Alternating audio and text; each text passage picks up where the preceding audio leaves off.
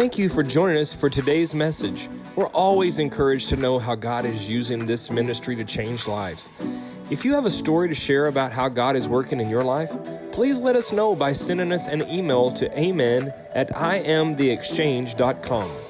Also, if you would like to support this ministry financially, you can do so online at i m the exchange dot com.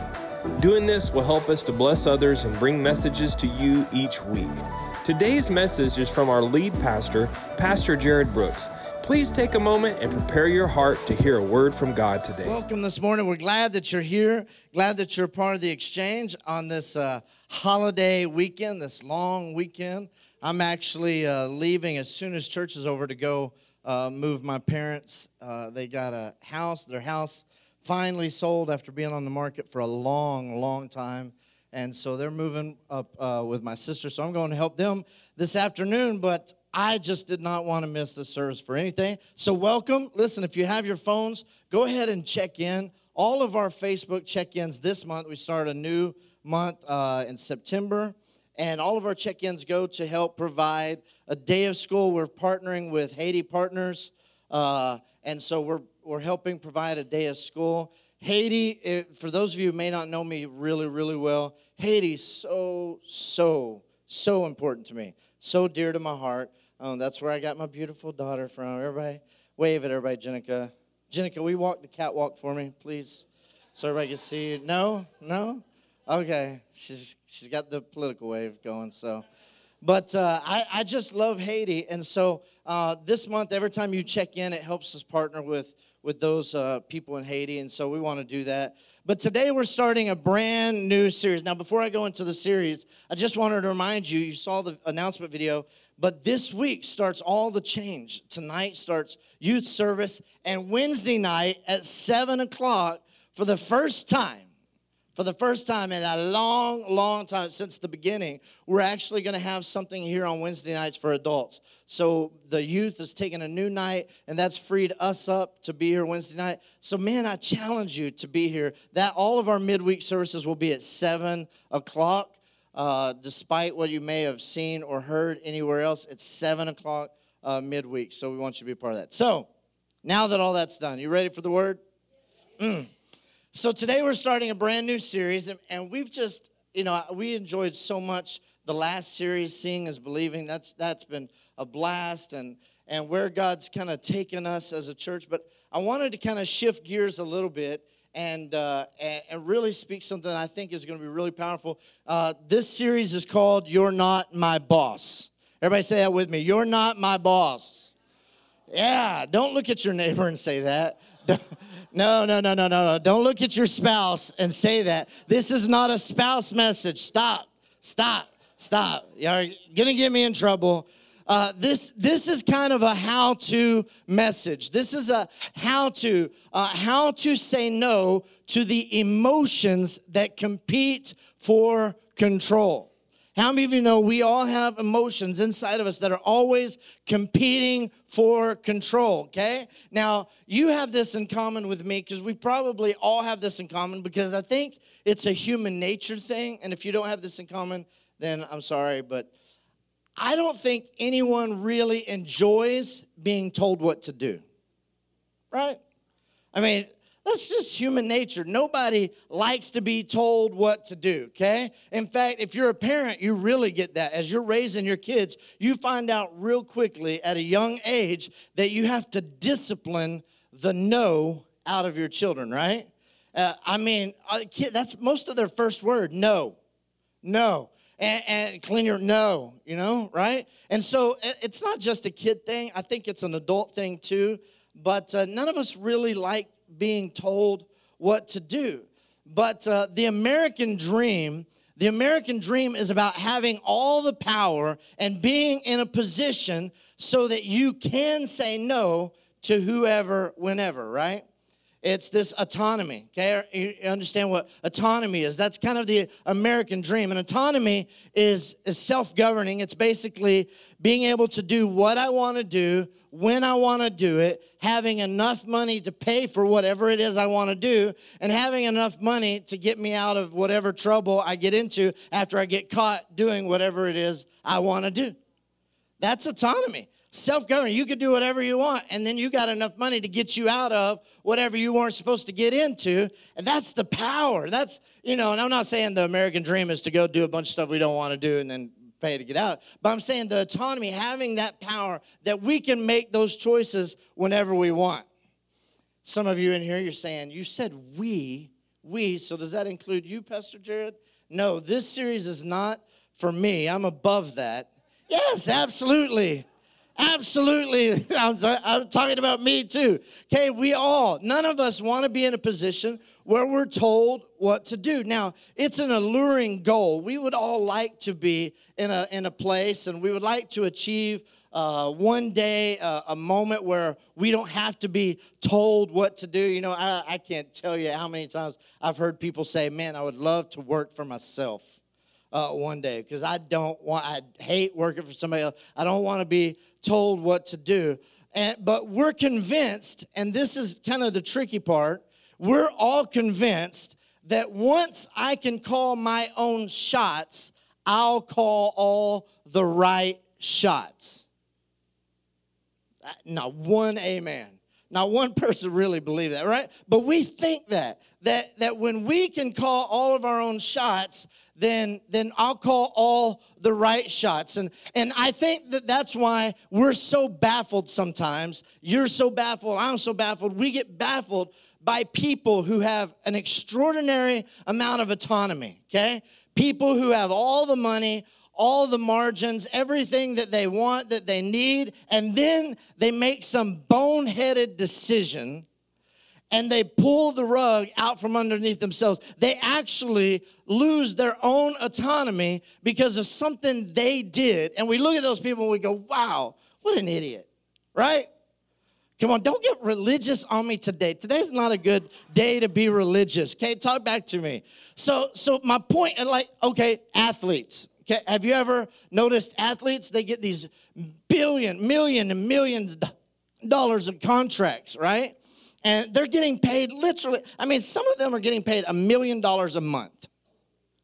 Some of their contracts, that's what it amounts to. Some of them even more than that. And then they do something so dumb, so dumb that they lose it all. And you go, pfft.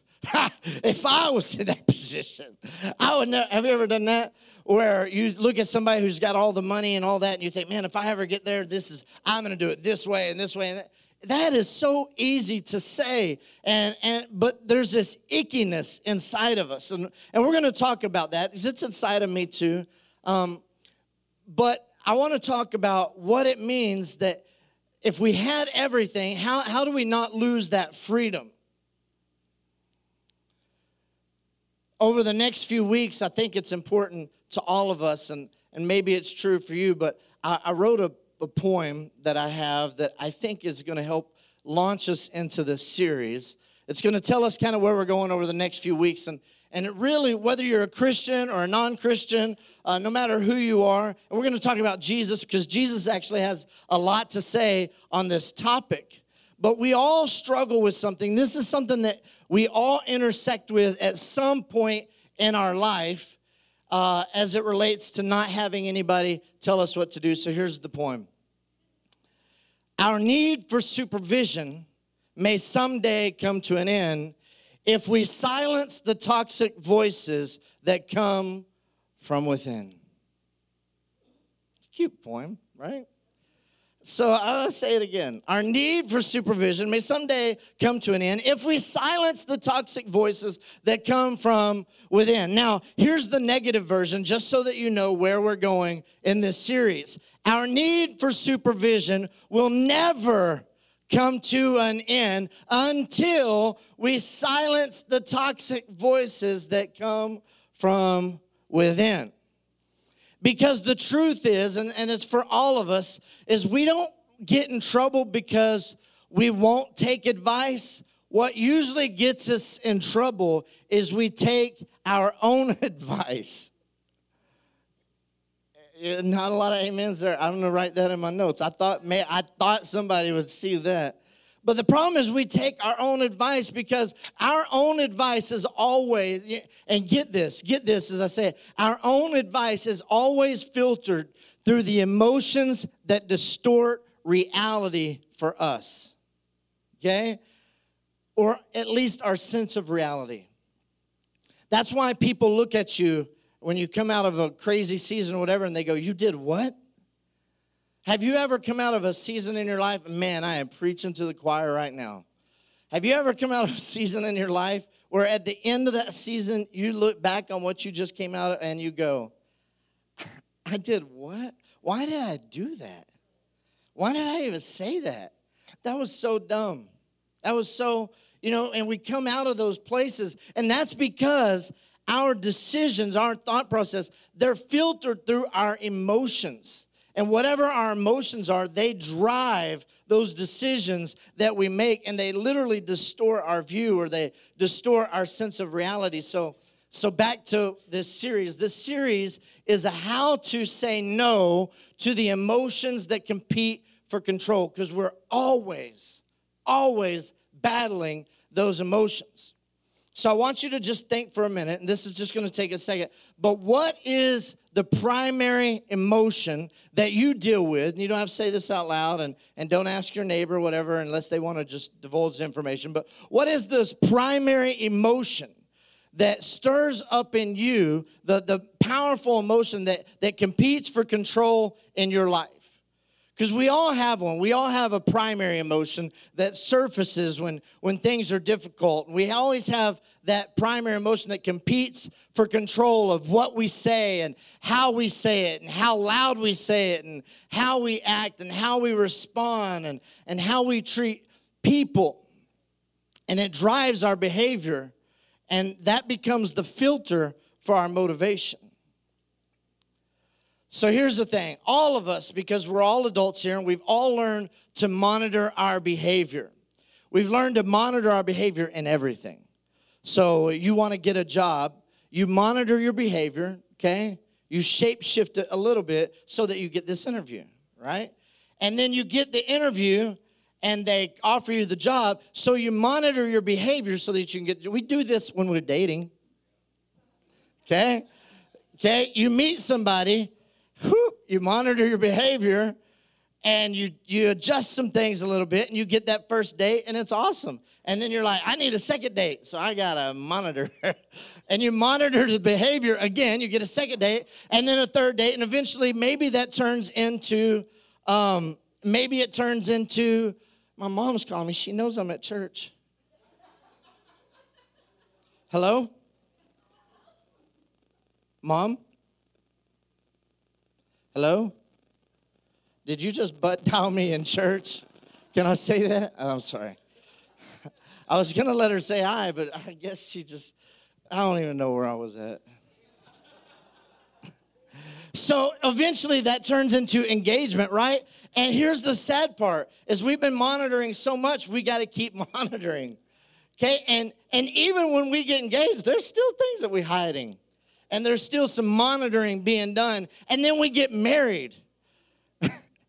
Believe it or not, there's still some monitoring going on. But the thing is, is that we've all learned to monitor our behavior. But Jesus, and, and I think this is why you should become a Jesus follower. Even if you don't know everything about the Bible, you're not sure about everything, you should follow Jesus, because Jesus is so awesome. But Jesus invites his first century followers, and he invites second century, all, all the century followers. He invites you and me to begin to take monitoring to a whole new level. And Jesus doesn't just want us to monitor how we behave. He wants us to begin to monitor what's actually going on on the inside of us, okay? Some of you are wondering where I'm going. I'm going to get there. In fact, Jesus, he gives us this suggestion, and, and to some people it's a suggestion. If you're a Jesus follower, this is more of a command.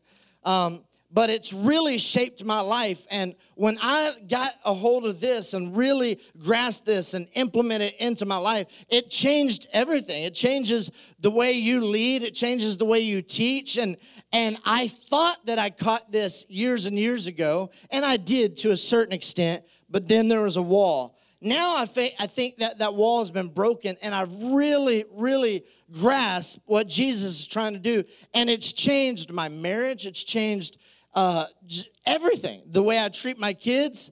And um, and so, and, and Jesus said it. And whatever Jesus says, I believe, okay? I, I thought for sure that one would get, I, I was like, at least fifteen or more amens. Because, listen, whatever Jesus says is true, because if you can die and, and you predict your death ahead of time, and then you die, and you also predicted your resurrection, and then you raise from the dead, whoever does that, I believe them from then on, okay? So I believe what Jesus is saying. And so if Jesus, if what Jesus says is true, then maybe, just maybe, we all have some work to do, okay? So I know when I discovered this principle, and this, this is the principle that really drives this whole series. So today's message is just setting up this whole series over the next few weeks. But it became a filter or a paradigm. It, it became the context, the culture of, of how I try to live my entire life. Sometimes I'm really good at this. Sometimes I'm not. The, uh, I'll, I'll say some more stuff later, but. We all have these toxic voices.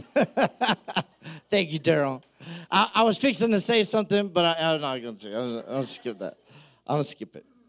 We all have these toxic, toxic voices inside of us that want to take control, and they communicate. They communicate with us, and if we're not careful, what happens is we latch on. We latch on to these things, and we begin to follow them, and they take us down very dark, ugly paths. But thanks to this insight that Jesus gives us that we're going to talk about, uh, he gives us some advice that will help us to really learn to monitor what's on the inside. So here's how the adventure begins, okay? So Jesus, he's hanging out with the guys, okay? He's hanging out with the boys. Uh, now, when we, we talk about this, we talk about the The apostles, the apostles, they're the chosen, okay? And then when we'll, we'll talk about the disciples, sometimes people get confused on, is that the twelve, whatever. And, and this story, the disciples, he's talking about the crowds of people. There were literally crowds of people that followed Jesus everywhere he went because of what he was teaching, what he was saying, and they become disciples of Jesus. And so there's a crowd of people everywhere he goes, and, and Matthew is one of these chosen people. So Matthew's a part of the chosen group. We've been talking about John, you know, and John's John was one of those chosen guys. Peter was one of those chosen guys. And so if you grew up in church, you know a little bit about Matthew. Matthew didn't have the best start in his relationship with Jesus, okay? At the very, very beginning, it was rocky because Matthew was a tax gatherer, okay? He was a tax collector, which means a, a lot of things. One, it means everybody else hates him, uh But except his wife, because he was rich, um, and that always helps. Uh, in his profession, he probably had a lot of people that worked for him. He had a lot of employees. In his profession, they were probably all men, and they all worked for him. And in that profession, they had working for them a lot of scribes, okay?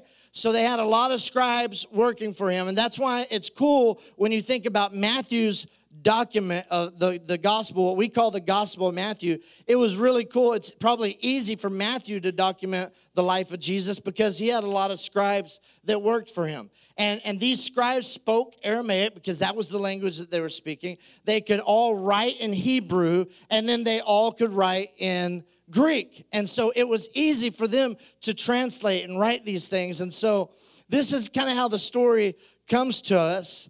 And uh, and also Mark, the Gospel of Mark, he gets his information from Peter. But Mark mirrors and parallels the same story. So if you want to see this story, Mark also has it documented in his gospel. But here's what it says. This is Matthew chapter fifteen, verse number one. Then some Pharisees and teachers of the law came to Jesus from Jerusalem and asked. Now, the reason Matthew says this, and pause for a moment, is he's trying to let you know that they weren't coming up to meet Jesus to have just this conversation. They weren't trying to hang out with Jesus and just shoot the breeze. They were actually trying to trick or trap Jesus.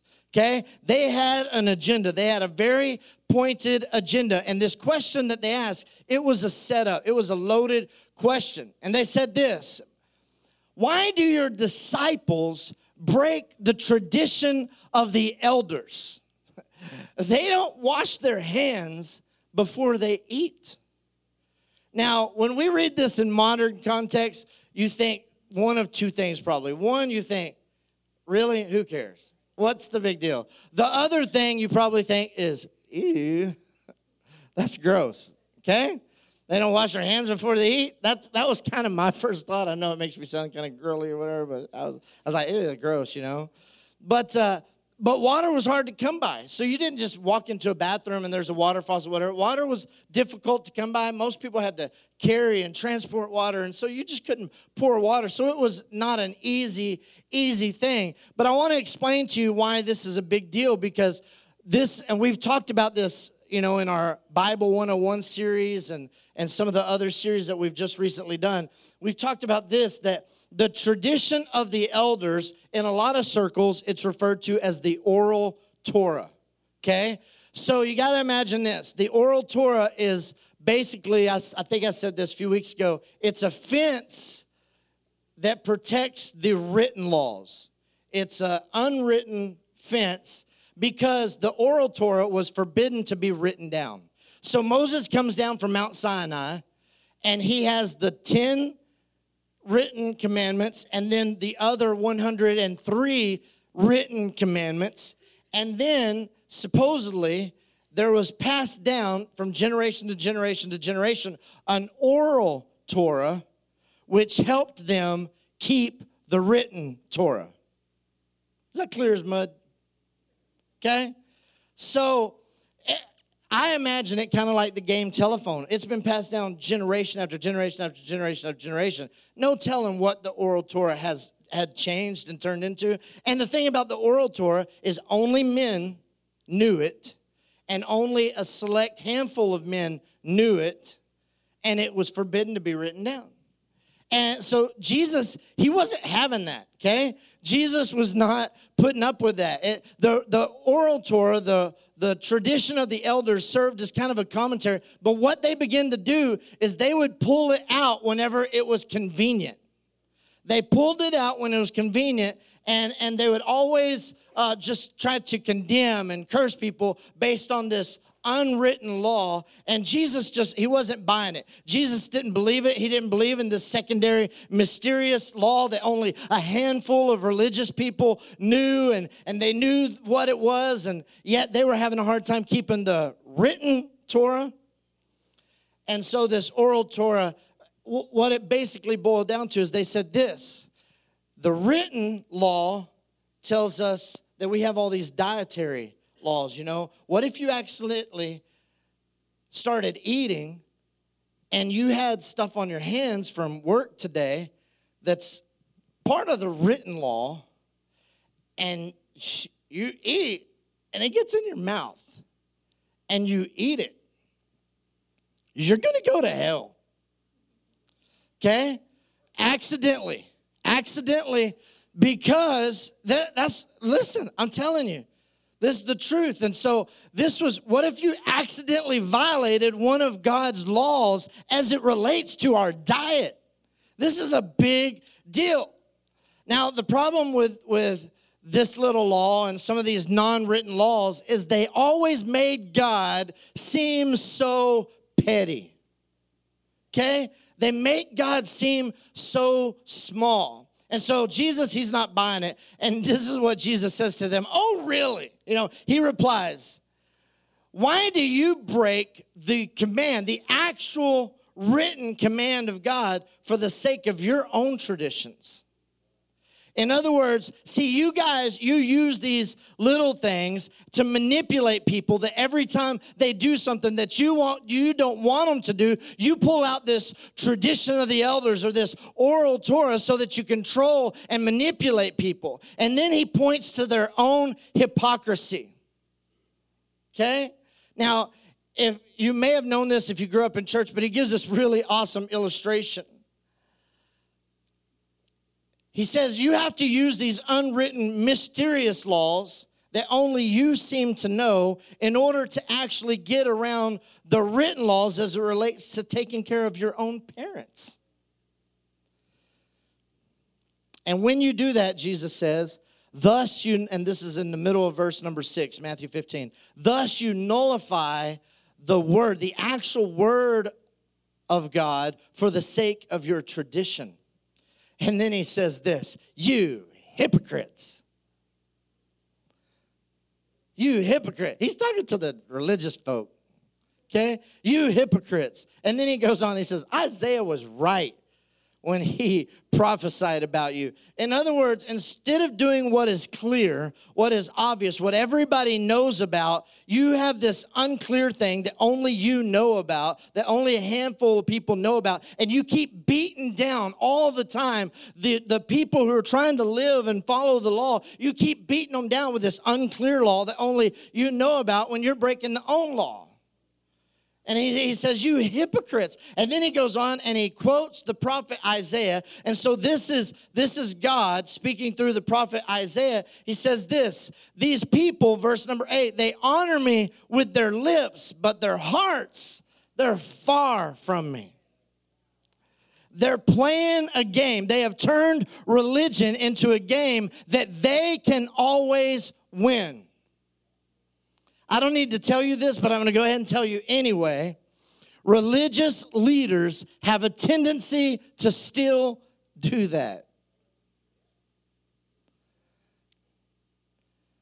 Religious systems have a tendency to do that, creating rules to a game, taking the Holy Scripture and pulling something out of context just enough to fit my personal opinion and mixing it with a couple of other scriptures, maybe in or out of context, just enough to make you feel so guilty.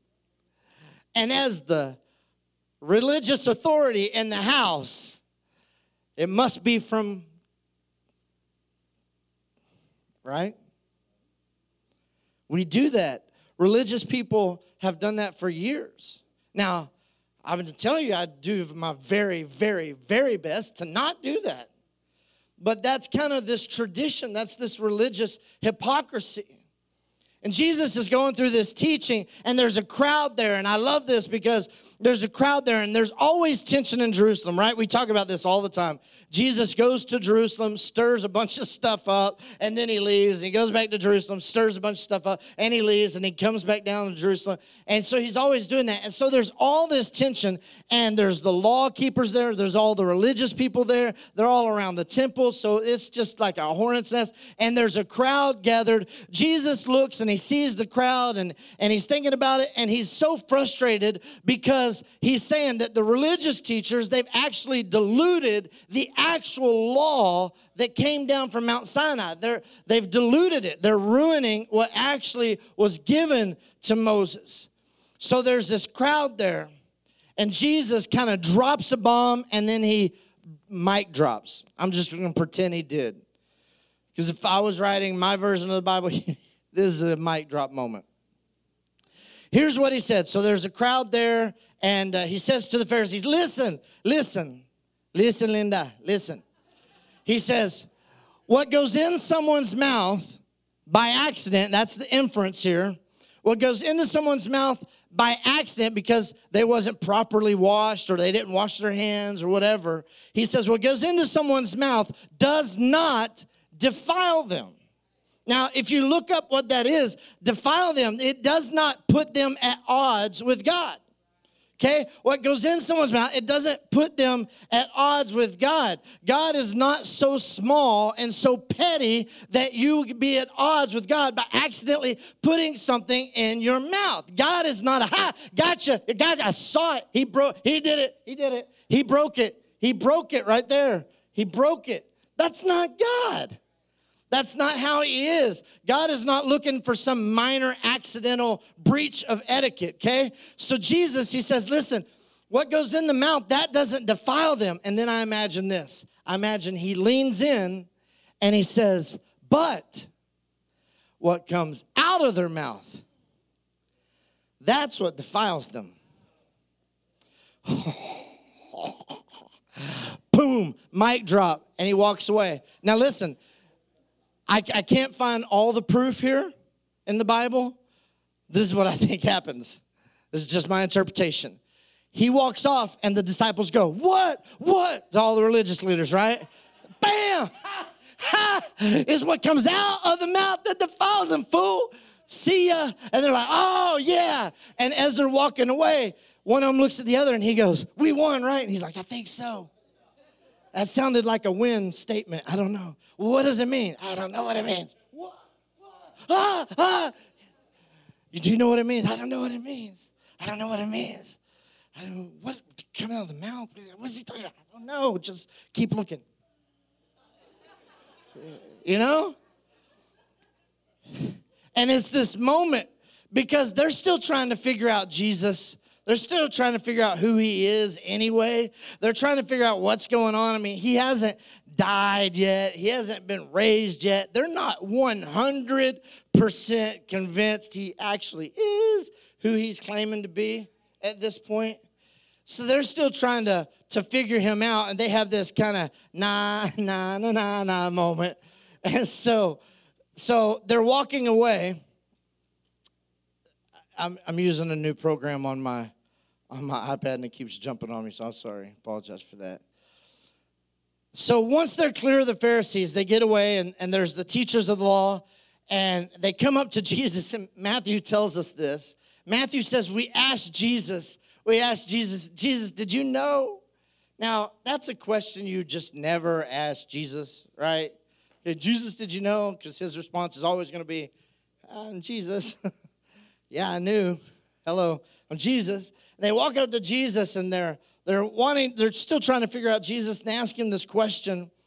And they say this. They say, the disciples came to Jesus, and they ask him, do you know that the Pharisees back there were kind of offended, a little bit offended when they heard what you said? You know, when you said what you said back there, you know, that moment, that mic drop moment. I mean, we're all in. We're all in. It was awesome. It was awesome, Jesus. Did you see that they were a little bit offended? I mean, just a little bit. Did you, did you get that? And Jesus, he's like, listen, guys, leave them alone. Leave them. Listen, once upon a time, it was okay to follow those guys. They were following the, the law of Moses, but they're, they're missing that. They've made religion into a business, and they're missing the point. And Jesus goes on. He says, leave them. They are blind guides. He is talking about the religious people. He's talking about the religious people. He says, leave them. They're blind guides. And if the blind lead the blind, both will fall into a pit. This was a, a common saying that he applied to a very specific situation. Now, here's the problem, and we're going to get how this, we're going to get to how this affects uh, me and, and affects you. But here's the problem: when Jesus said what he said about it doesn't matter what goes into the mouth, it matters what comes out of the mouth, not what you put in, it's what comes out. It sounded kind of like maybe Jesus was dismissing the Mosaic law because. As it, especially as it relates to the dietary law, because he's kind of saying the opposite of what Moses said. And but that's not what happened. And, and so they needed reassuring because the disciples are a little bit confused because he's kind of a little bit dismissing what they thought Moses said, but he's not at all. Jesus never violated the law. He was always accused of violating the law, but he never did. He kept it perfectly. And so he's saying this. He says, it's not what goes in your mouth that defiles you. But when he says that, it seems like Moses maybe had a different saying. And so Peter, Peter's a little bit confused, and Peter's the crazy one anyway. And so Peter, he, I, I imagine, this is my story. I mean, it's in the Bible too, but I believe he probably raised his hand. You know, they just had this mic drop moment, and, and Peter's probably the last one back to the group because he's like, whoa, whoa, you know, he's making all these faces. But I imagine when Peter gets back, Jesus is saying this, and Peter says, uh, can you explain this, this parable to us? Matthew fifteen fifteen. Peter says, can you, can you explain what you just said, I, I mean, I know we were all cocky. We were with you. It looked like you knew what you were talking about. And when you said what you said, we were all in. I mean, we were in. We were like, whoa, whoa, high-fiving and all that. But we don't know what you were talking about, okay? We don't get it. And, and so I, it kind of sounds like you kind of were contradicting Moses maybe a little. Now, what Jesus says next, it sounds a little bit stern, maybe a little bit abrasive, but that's not the way I read this at all. The way I read this next statement is I believe Jesus looks at, at Peter when Peter says, can you explain this to us? And I, I imagine Jesus kind of messing with his hair, rubbing his head, and he says this, are you still so dull? Now, the reason I don't think Jesus was abrasive And, and angry is because what we're going to get to here in, in a minute, I think it kind of explains that. But Jesus asked him, are you, are you still so dull? Really? Come on, guys, step up. Pay attention. Don't you get it? And he stops and explains it. He says, I need you to hear this. I need you to pay attention. Now, you this morning, if you haven't listened to anything I said, I need you to listen to this because this is a part of the conversation where Jesus allows us to catch a glimpse into what is most valuable to him. And he, he allows us to catch a glimpse of what is the most value to our Heavenly Father. In this next statement, Jesus tips his hat, and it's no secret that he's trying to underscore Uh, this in a very, very religious environment, but he tips his hat to what's most important to God, what's most important to him, what should be most important to me, and what ultimately should be most important to you. Okay, and here's a little spoiler before I make that statement.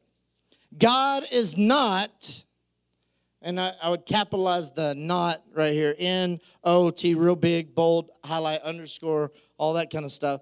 God is not most concerned with how our behavior affects him. So let me just say something about that, then we'll move on.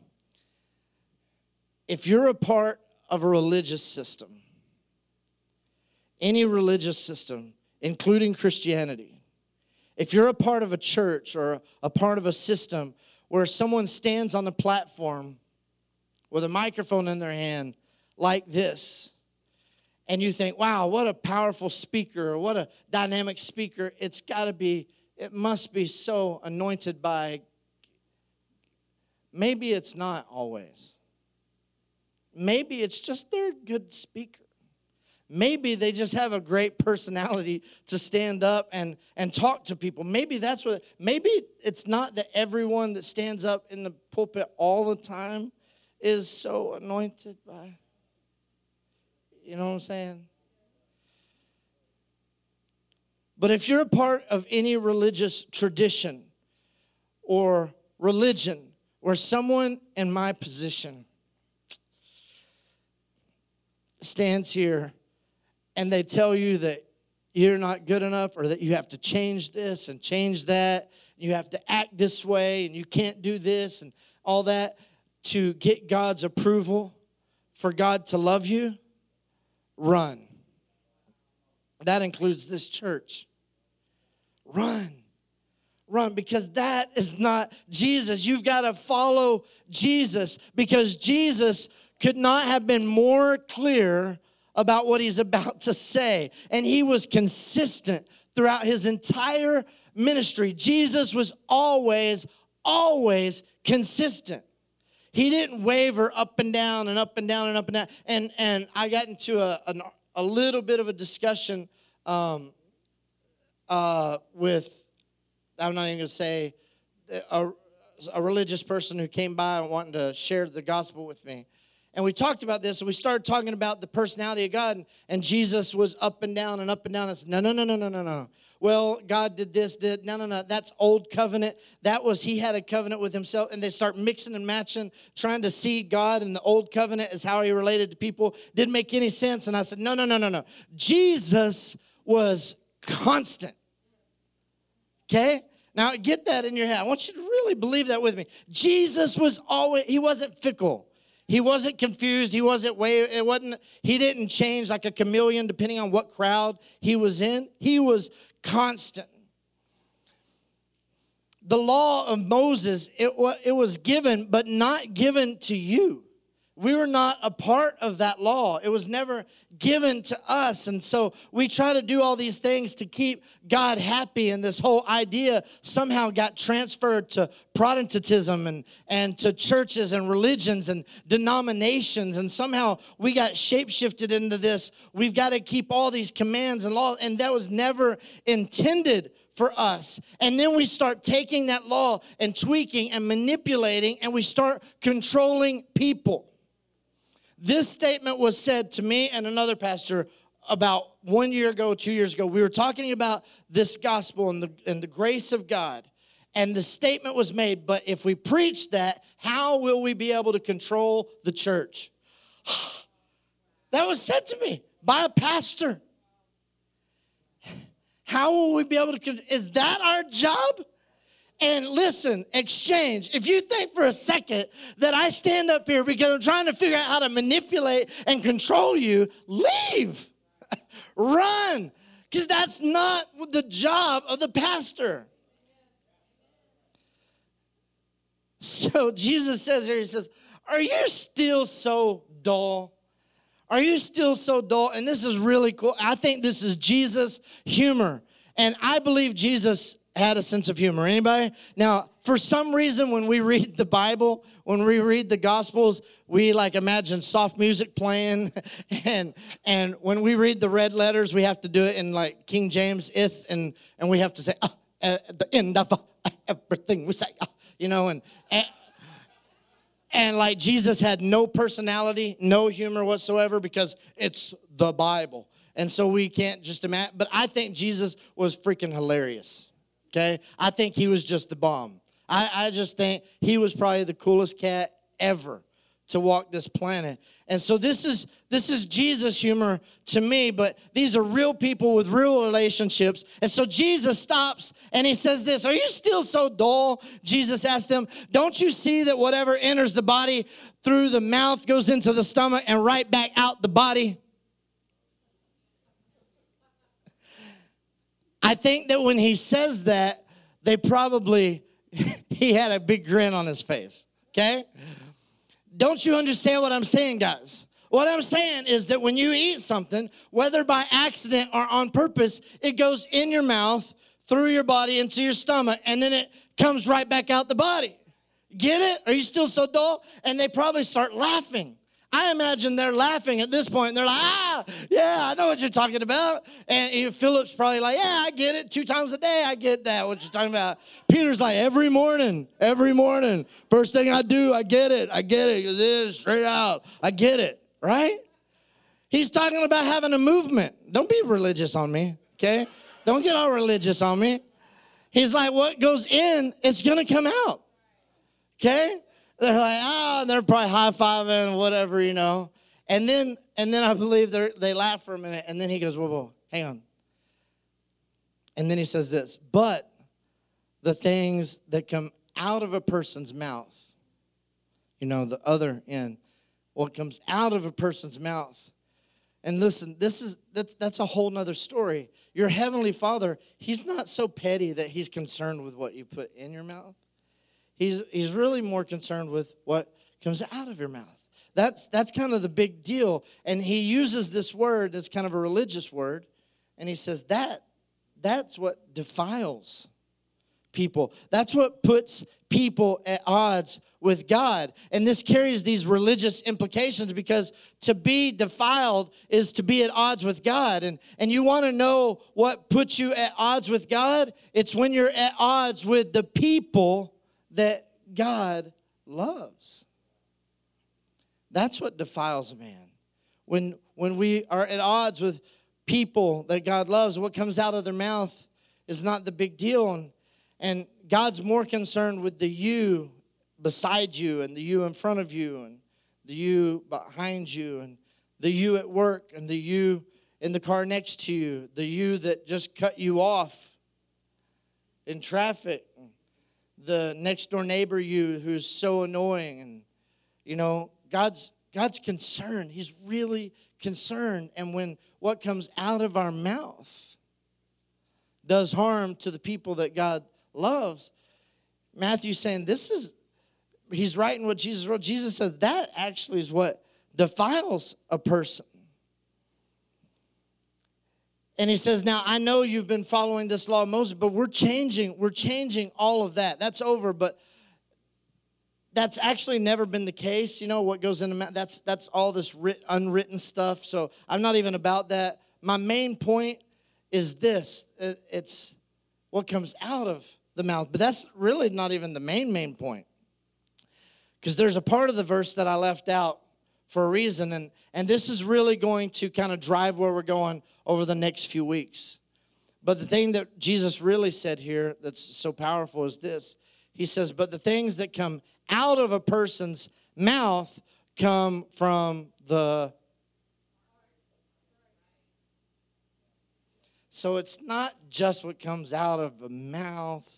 It's actually what comes out of the mouth that actually comes from somewhere. It originates somewhere is what he's saying. It didn't just like, whoops, came out. It originated from somewhere.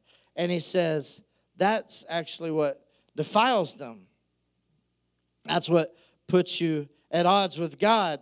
The source of your defiling, the source of your offense, the source of your problematic words and, and deeds, it actually starts within you. Now, when you hear that, you can respond a couple ways. Maybe you go, well, no, you know, yeah, you know, Pastor Jared, not, not everything that I say comes from my heart. You know, sometimes I say things that I don't mean.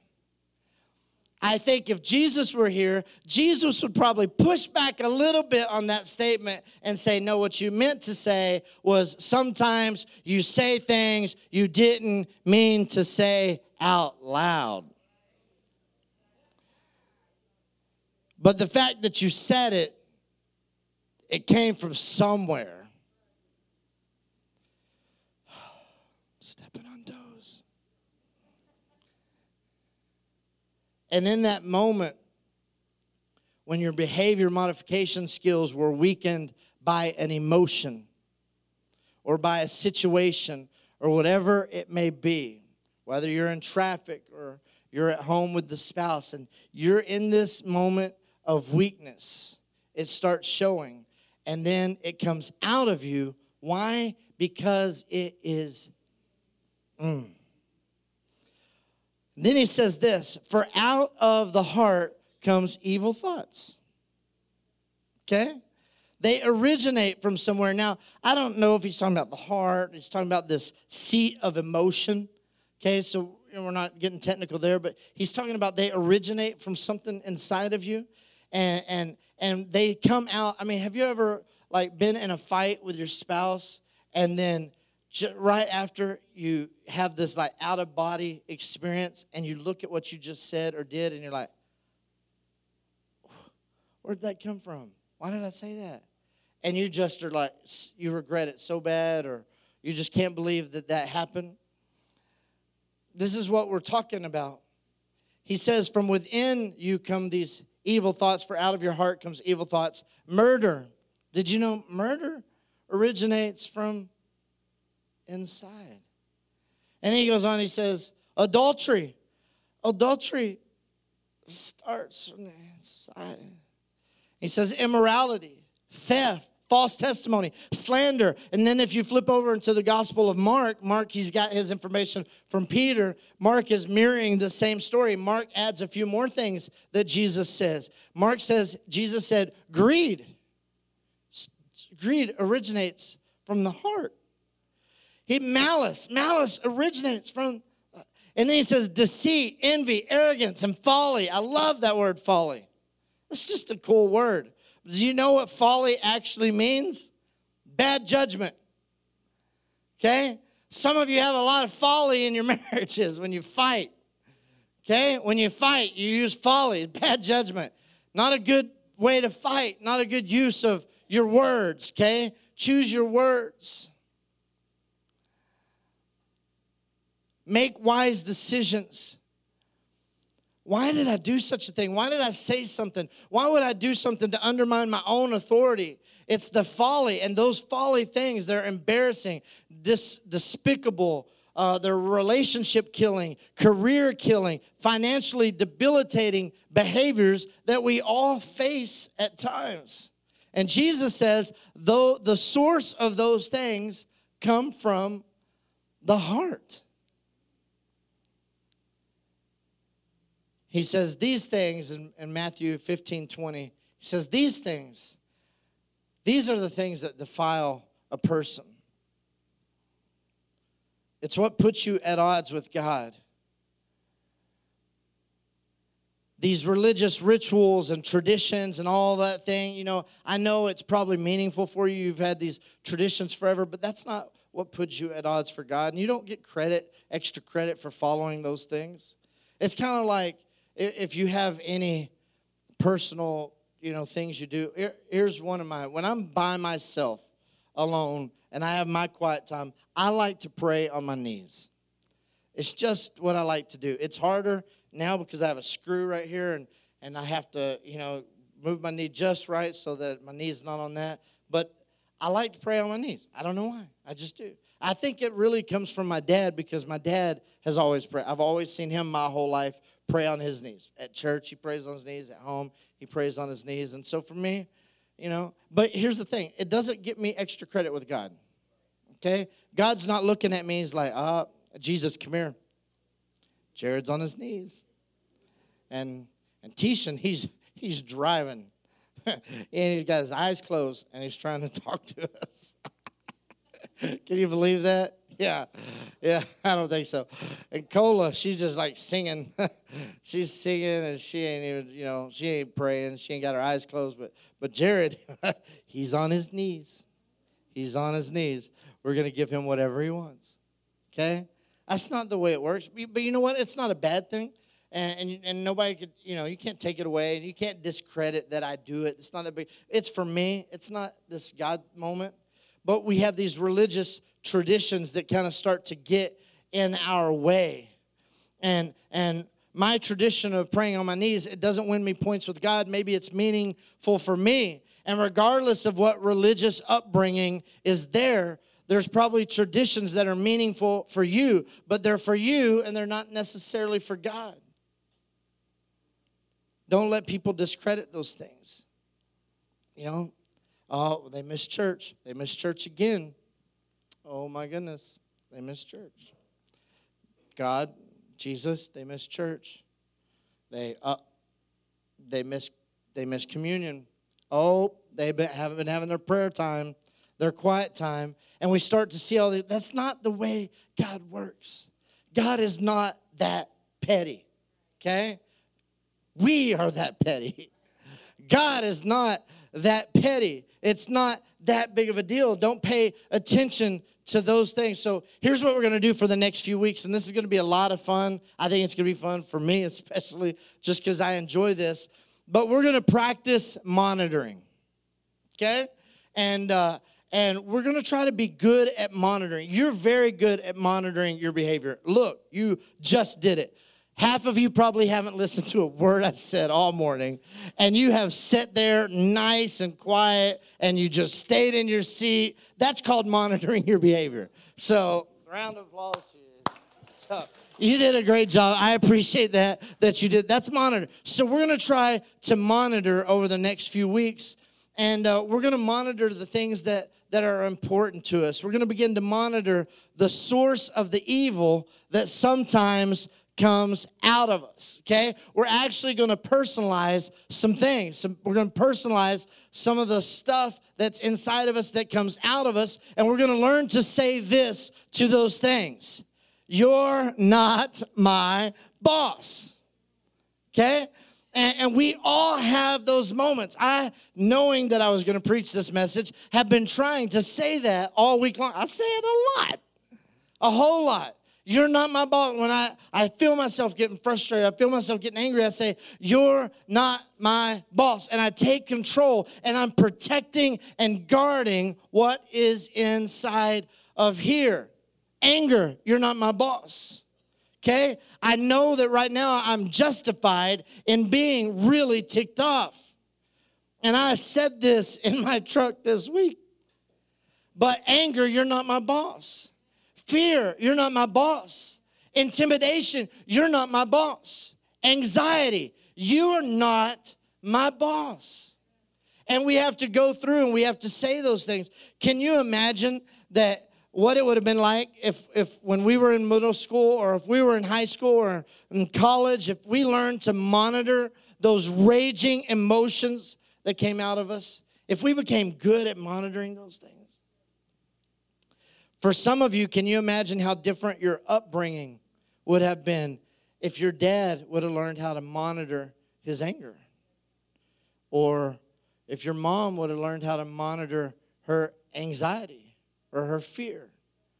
I mean, it just changes your whole life. And so we want to be able to begin to monitor those things. And, and if you have kids, we got to teach our kids to monitor their heart.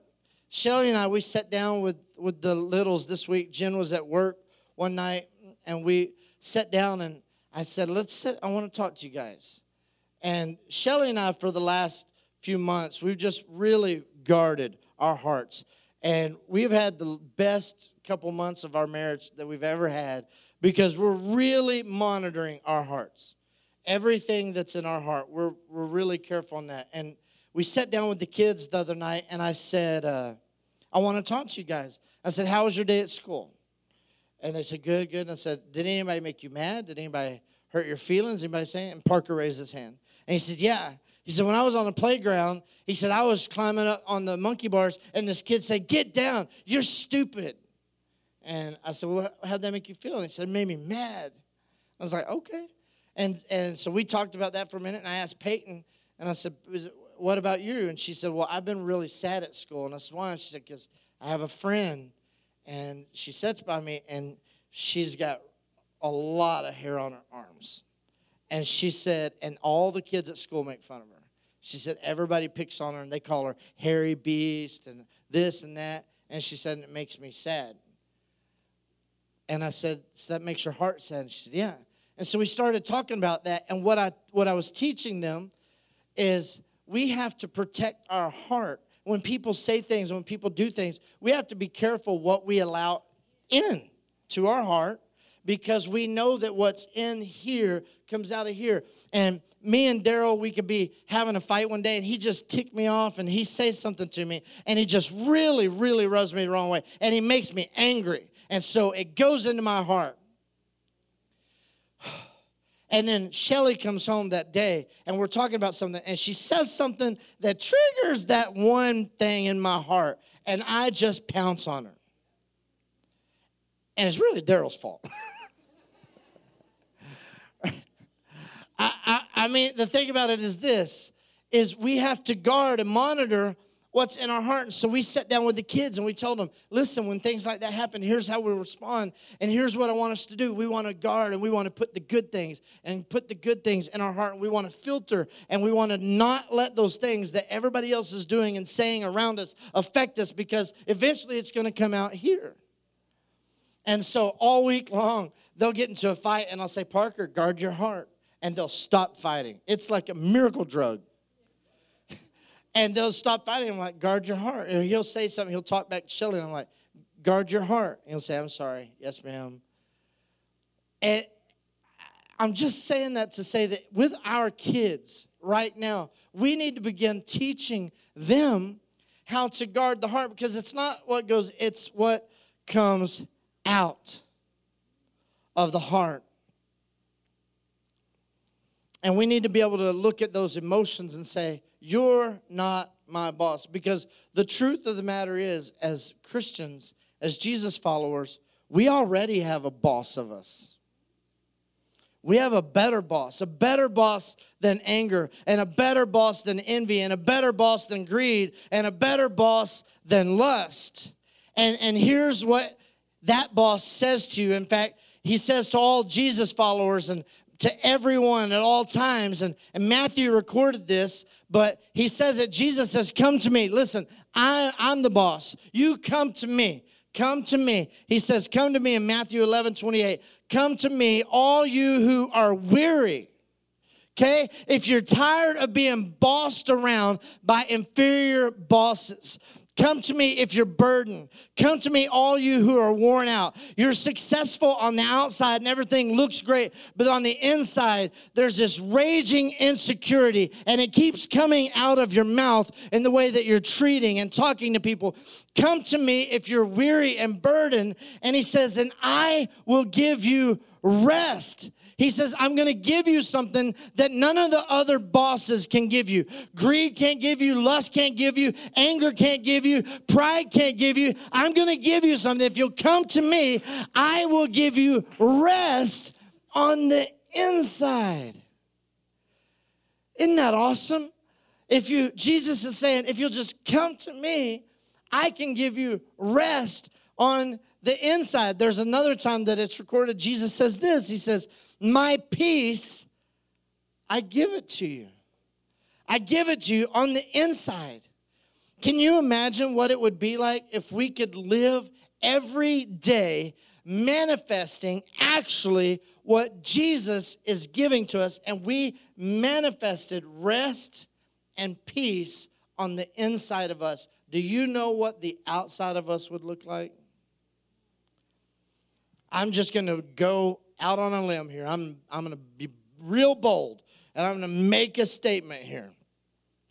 But if you begin to manifest rest and peace, what Jesus is saying, if, if you're weary and, and burdened, come to me and I will give you. If we could manifest that in our heart on the inside, your marriage would change. You don't all have to nod your head. That's okay. I'm just, I'm just telling you. Your marriage would change. Your, your job, everything would change. That, that coworker that just gets on your last nerve.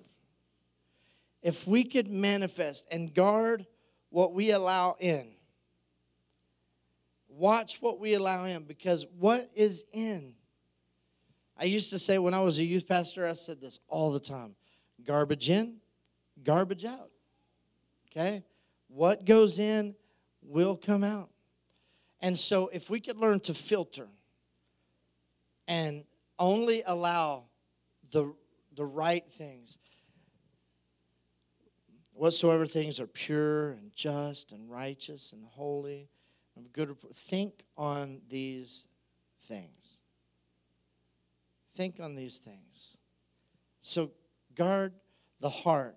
And perhaps throughout this series, your need for supervision will finally come to an end once we help you silence the toxic voices that are raging from within.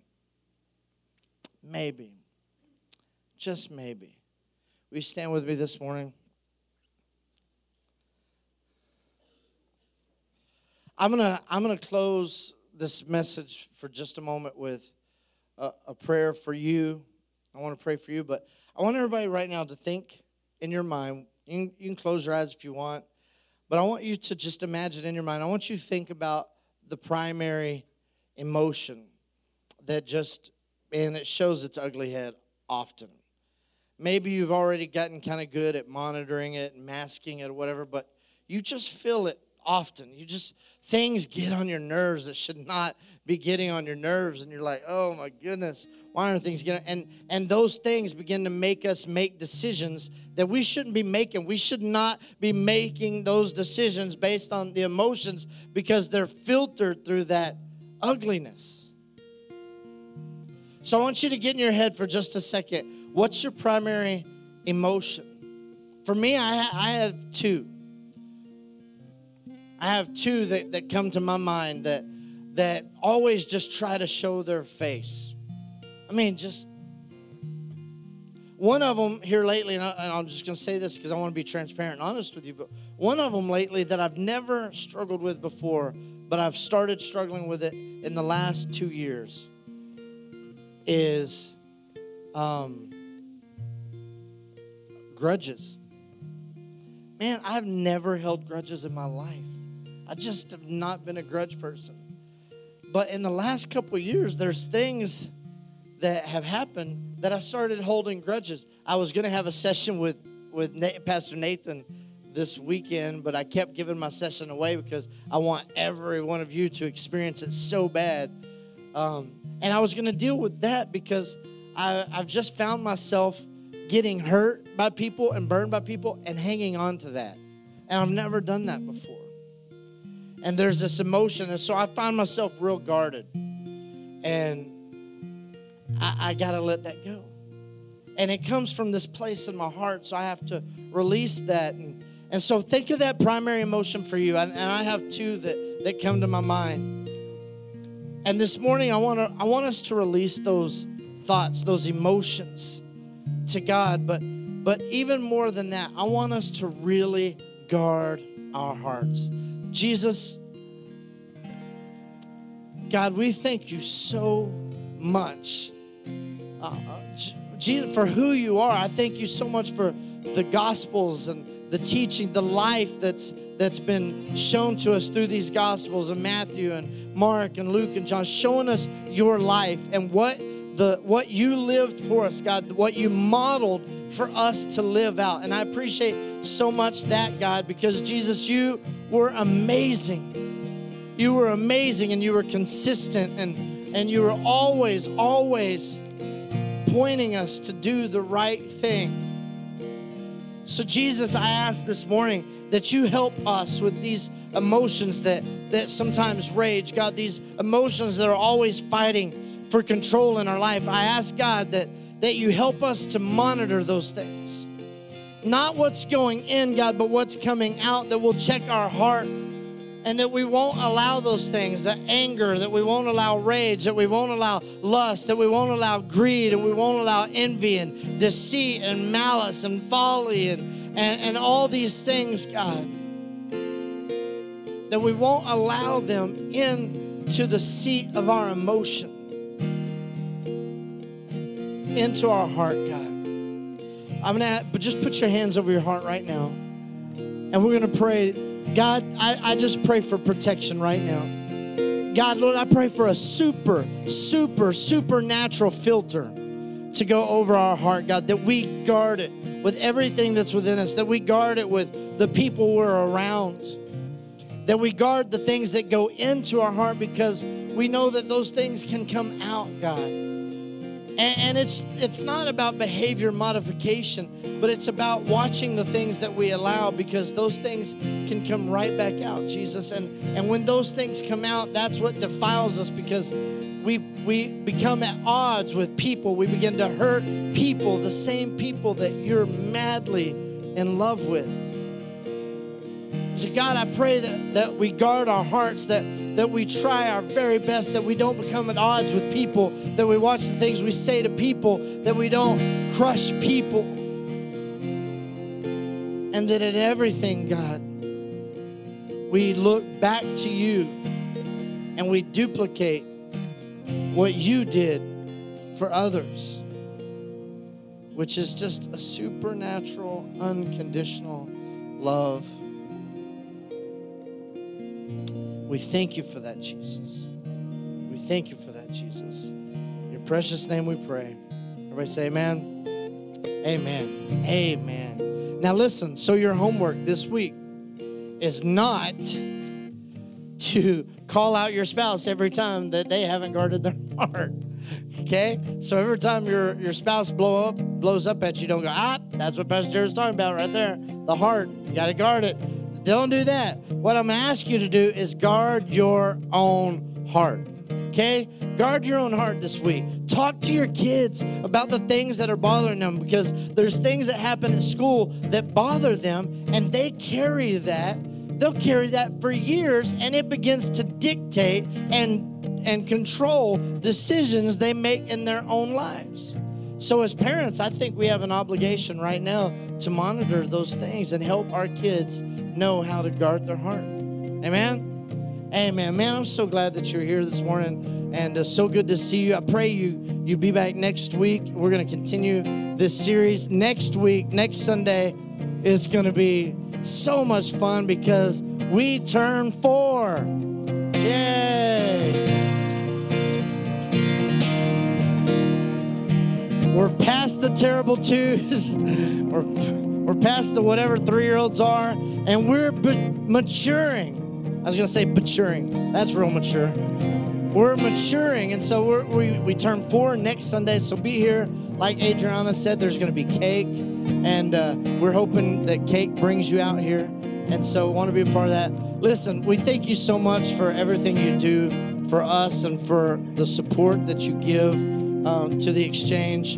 Um, We believe in just giving out of generosity, not because I ever stand up here and I pray to God I never do this. I never want to stand up here and manipulate you and make you feel guilty for not giving.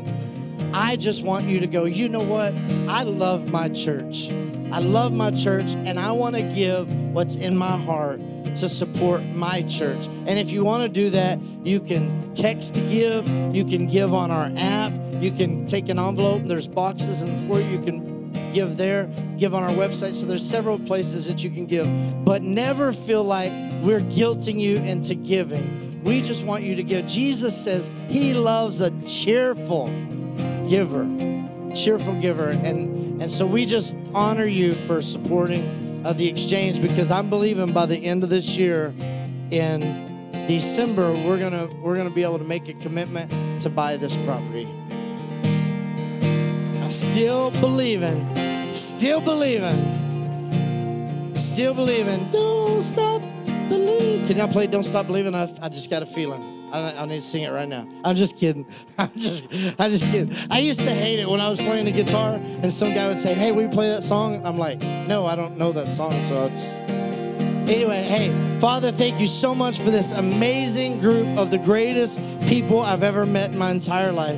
God, I just pray blessings over them, over their family, over their finances, over their jobs, God, over their kids, and over their marriages right now, Jesus. Lord, I pray that in everything we do this week, we honor you. And we just give you all the praise. In Jesus' name we pray. If you believe it, shout amen. Amen. God bless you. We'll see you next week.